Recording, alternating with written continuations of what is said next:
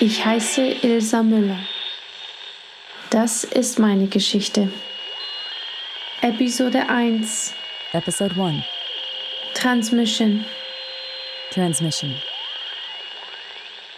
Während dem langen, heißen und uncharakteristischen schwülen Sommer in 1963 und 1964 wurde ein mysteriöses During the long, hot, and uncharacteristically humid summers of 1963 and 1964, throughout much of Europe, a mysterious phenomenon occurred. Whether residing in the remote foothills of Luxembourg or convalescing atop the peaks of the Swiss Alps, an intermittent wave of intrigue swept across the continent on a tumultuous, invisible gust of air, forever changing all who witnessed it. It immediately became a thing of lore and urban legend on equal footing with the Loch Ness Monster or Sasquatch. It remains to those who heard it an unsolved mystery on par with Amelia Earhart's disappearing plane or the truth behind the assassination of U.S. President John Kennedy. Those who never heard him swear it was a massive ruse. It was an epic us versus them, those who heard it and those who didn't. Those who didn't hear thought it was all pure fiction. But those who did hear him have for decades wondered whatever happened to that mysterious man who begged, week after week, for two strange summers in Europe, for someone to save his life. Und jetzt Now, die komplette und unberichtete Saga von the complete untold story of Die Transmissions. the transmissions.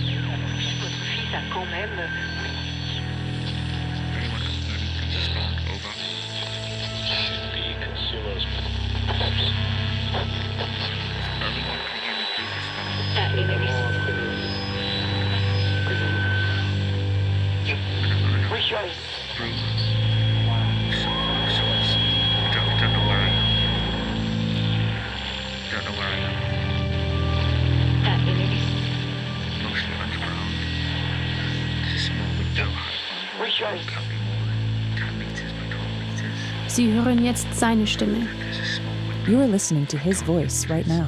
Perhaps 8 inches. Horizontal, perhaps 6 vertical. This is the first of what were many cryptic, low quality radio transmissions heard across Europe in the mid 1960s. Can't anybody hear me? Can anyone hear me? Can anybody hear me? He asked. An internet search for the transmissions reveals everything a curious listener needs to know about this half century old legend. It was one of the most popular ghost stories German children told around the campfire in the 60s. The radio ghost, they called him. The Spaniards made the man into a folk hero of sorts. They turned him into something like the man in the moon, always listening from the radio waves to make sure little boys and little girls behaved. The Swiss believed the source was an alien broadcast from a distant planet, though why the aliens would have spoken English or had a sort of a British accent was never explained. But the stories are out there. The Russians, French, Italians, Irish, everyone had a theory, but no one knew for sure. Physical evidence of the transmissions for the 50 years after 1964 were purely anecdotal. It became something of an oral history passed down from grandparents. If you do search for the transmissions, here is what you will read. All across Europe in the summer of 1963, unexplained and unidentified analog transmissions were intermittently heard by nearly everyone with a radio. All of the transmissions have a few traits in common. They were always of very poor quality. They were all of a male voice telling a very complex and convoluted story, which featured the themes of love and loss and imprisonment. They all concluded with the man begging for someone to save him from certain death. He was to be killed, he said, and soon. The transmission tales also carry with them a vast amount of discrepancy.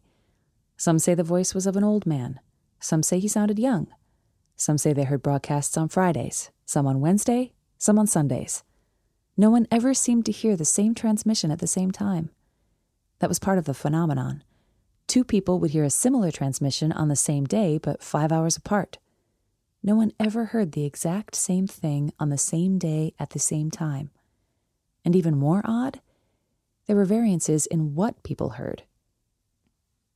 The other confusing part of the legend is that no one ever heard the broadcast on the same station, and no one ever heard it in its entirety. It's unclear how or when it began. In the 60s, people would spend hours scrolling through station after station listening, hoping to hear anything from this mystery man.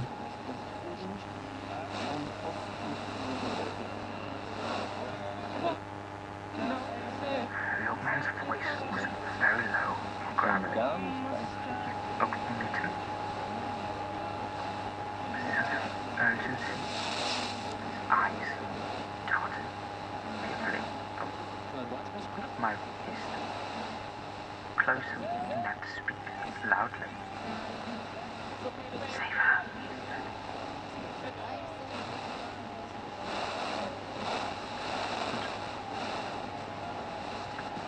me. Punishment for a crime. Punishment for a crime yet to be committed.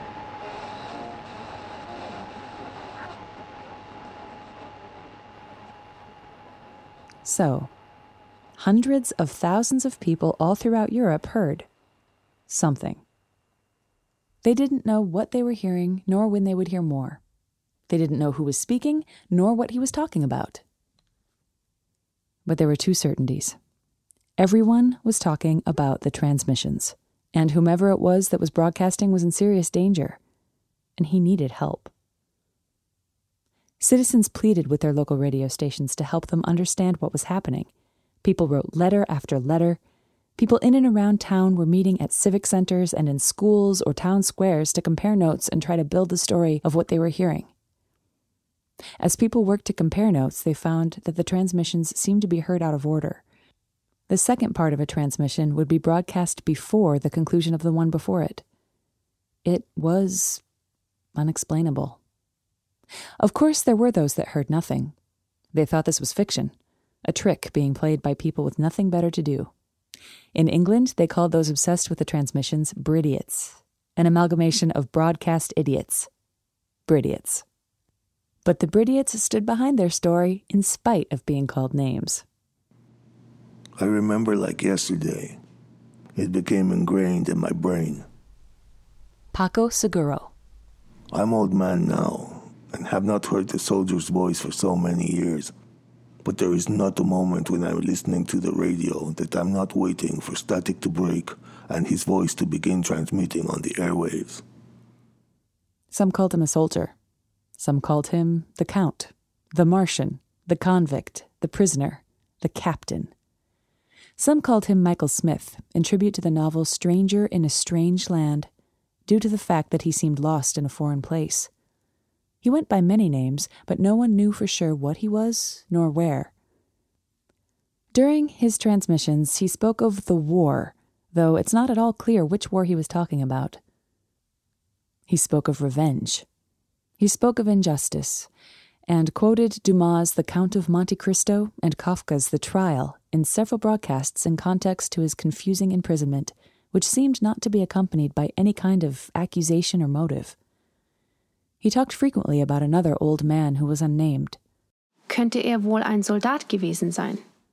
Was he a soldier? Hat ihn jemand reingelegt? Was he framed? Ein Krimineller? Was he a criminal? No one knew. By 1964, we all had radios. We would coordinate on my street. Everyone listened. We coordinated who listened to which station. We had a schedule. I was a kid in summer school, 10 years old, I think, in 64. My father was janitor in the school and I had no place to go, so I took classes while he worked. I listened in the morning for 20 minutes before I go to school. I always listened too long and was late for school. But when I got in school, my teacher, I'll never forget, Senorita Girona, she had big hair, dark curly hair, so messy and big. She had a small radio on her desk. She was listening too. Everyone was, you know. Anyway, after school, we walk home and we sit by the radio again. We have our schedule in front of us. We would keep um, diary. Uh, Paco listened to AM 840. Soldier transmitted at 0 1400 hours. We would try and transfer, how you say, transcription. We did transcription of what he said. Soldier was in United States at laboratory in West Coast. He works night in laboratory, works for little money soldiers making very little progress. This is what we would write. It made no sense. It was a puzzle. We had few pieces and we never knew the full picture. But everyone talked about the transmissions. Those who didn't speak English were still aware of what was going on. They would tune in and listen. Then they would write down phonetically what they heard and send letters to their friends who spoke English asking them to translate. To say this was an international obsession would be to understate the impact this had across the continent. But when fall of 1963 came and the weather changed, the transmissions became less and less frequent. Maybe it was the extreme humidity that had something to do with the bizarre and unpredictable ways the radio waves were traveling throughout the continent, scientists guessed. Maybe like a gust of wind pulling leaves from a tree in autumn, the radio waves were strewn about, like the wind in a hurricane experts said. Maybe it was the unprecedented heat. Maybe there was an influx of solar activity. Maybe it was something far more complex. By winter, the transmissions had stopped. Summer was over, everyone went back to real life and tried to move on. People listened from time to time, but nothing came across the broadcasts. Radio was now boring. The music, the news, the same old subpar radio theater trying to be creative. It was all disappointing because he was gone. The following year, when school adjourned in the spring of 1964 and everyone had at last moved on, there was talk of summer travel and going to the beach. The talk had turned to vacations and grilling outdoors, rumblings of Americans in Vietnam, and of course, Beatlemania across the pond. Finally, life seemed like it was back to normal. And then he was back.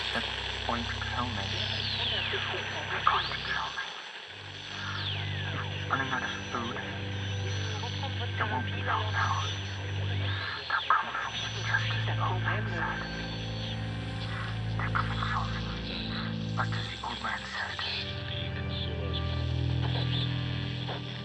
Started again, but in 1964 were more frequent. He somehow had much more to say, and he had great sense of urgency. He would talk about how his fate was near. He was going to be killed, he said. In 1964, it wasn't just obsession for us anymore. It was life or death. News of the mysterious broadcasts reached America, though not the broadcasts themselves. Americans dismissed it. They equated it to the embarrassing Orson Welles' War of the Worlds radio broadcast in October of 1938. We are bringing you an eyewitness account of what's happening on the Wilmuth Farm, Grover's Mill, New Jersey. Welles had broadcast a fake radio theater invasion by Martians based on H.G. Wells's novel of the same name. Many Americans believed the broadcast to be real. Ladies and gentlemen, am I on? Ladies and gentlemen, ladies and gentlemen, here I am, back of a stone wall that adjoins Mr. Wilmuth's garden. From here, I get a sweep of the whole scene. I'll give you every detail as long as I can talk and as long as I can see. More state police have arrived. They're drawing up a cordon in front of the pit. Wait a minute, something's happening. Humped shape is rising out of the pit. I can make out a small beam of light against a mirror. What's that? There's a jet of flame springing from the mirror and it leaps right at the advancing men. It strikes them head on. They're turning into flames.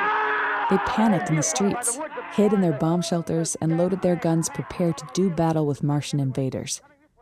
It was not a high point in American history, and in the days following the broadcast, widespread outrage was expressed by listeners, the media, and even politicians. Orson Welles had explained at the beginning of his radio show that it was all theater, a sort of disclaimer, if you will. But there was no DVR or rewind back then.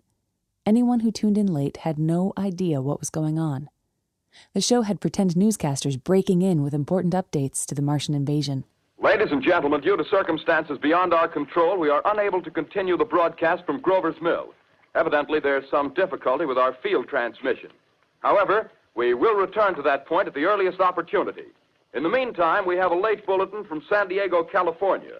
Professor Indelkoffer, speaking at a dinner of the California Astronomical Society, expressed the opinion that the explosions on Mars are undoubtedly nothing more than severe volcanic disturbances on the surface of the planet. We continue now with our piano interlude. People were freaking out, asking if cities had been destroyed and wanting to know what the aliens looked like. It was chaos.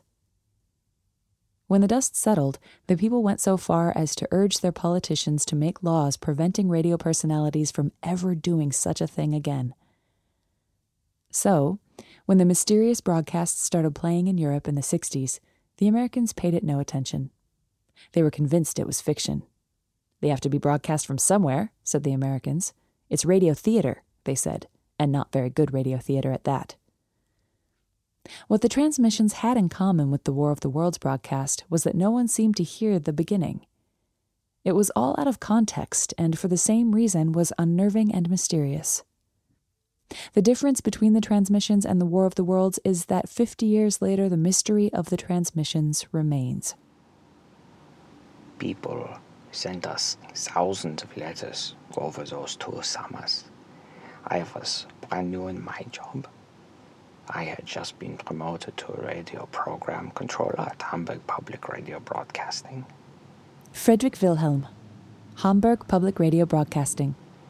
I was three months in Ruhr, I think, in the summer of 1963. And I don't think I'm exaggerating when I say we were getting bags full of letters from people demanding to know where the broadcasts were coming from. People were losing their minds. I had the idea to send a standard form letter back, telling listeners that the broadcasts were coming from our sister station in Frankfurt. Uh, dear listener, have no fear, this is nothing more than a radio theater broadcast from our sister station, W101 in Frankfurt. Uh, nothing to worry about. But they knew we were lying because the same panicking letters were sent to every station in Europe, and every station in Europe said, Don't worry about it, it's coming from our sister station. But the listeners read in those letters over and over again was, It's not coming from us, and we just don't know what's going on. It was a mystery, the likes of which we'd never seen or heard before listeners wanted answers, and so we never said so publicly. We did too.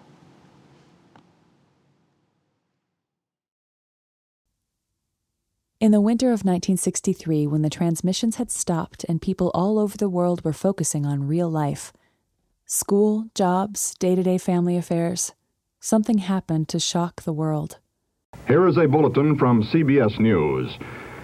In Dallas, Texas, three shots were fired at President Kennedy's motorcade in downtown Dallas. The first reports say that President Kennedy has been seriously wounded by this shooting. U.S. President John Kennedy was shot and killed in Dallas, Texas. From Dallas, Texas, the flash, apparently official, President Kennedy died at 1 p.m. Central Standard Time, 2 o'clock Eastern Standard Time some 38 minutes ago.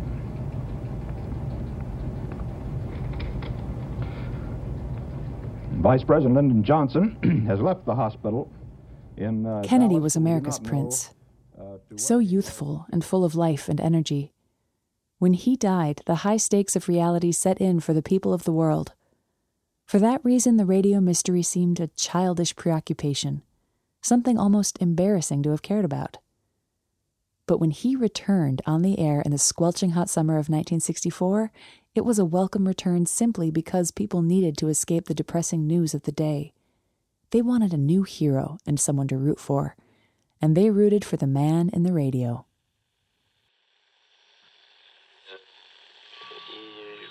I wish I could see her face again. She was saying something as I ran.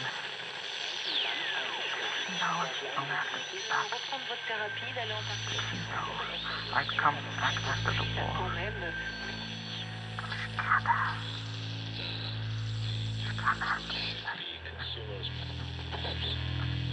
No regret. I have regrets.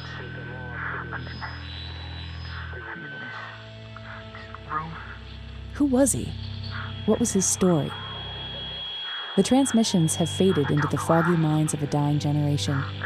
They've become nothing more than a thing of legend and myth. Whatever secrets that man in the radio had were lost to time and fading memories. Regrets. Until I found them. There they sat, for 50 years, each transmission recorded, meticulously logged, cataloged, and filed away on a series of 15 reels, all of them in an old wooden navy blue and orange steamer trunk. I think they're coming for In dem Keller von meinem Großvater. in my grandfather's basement.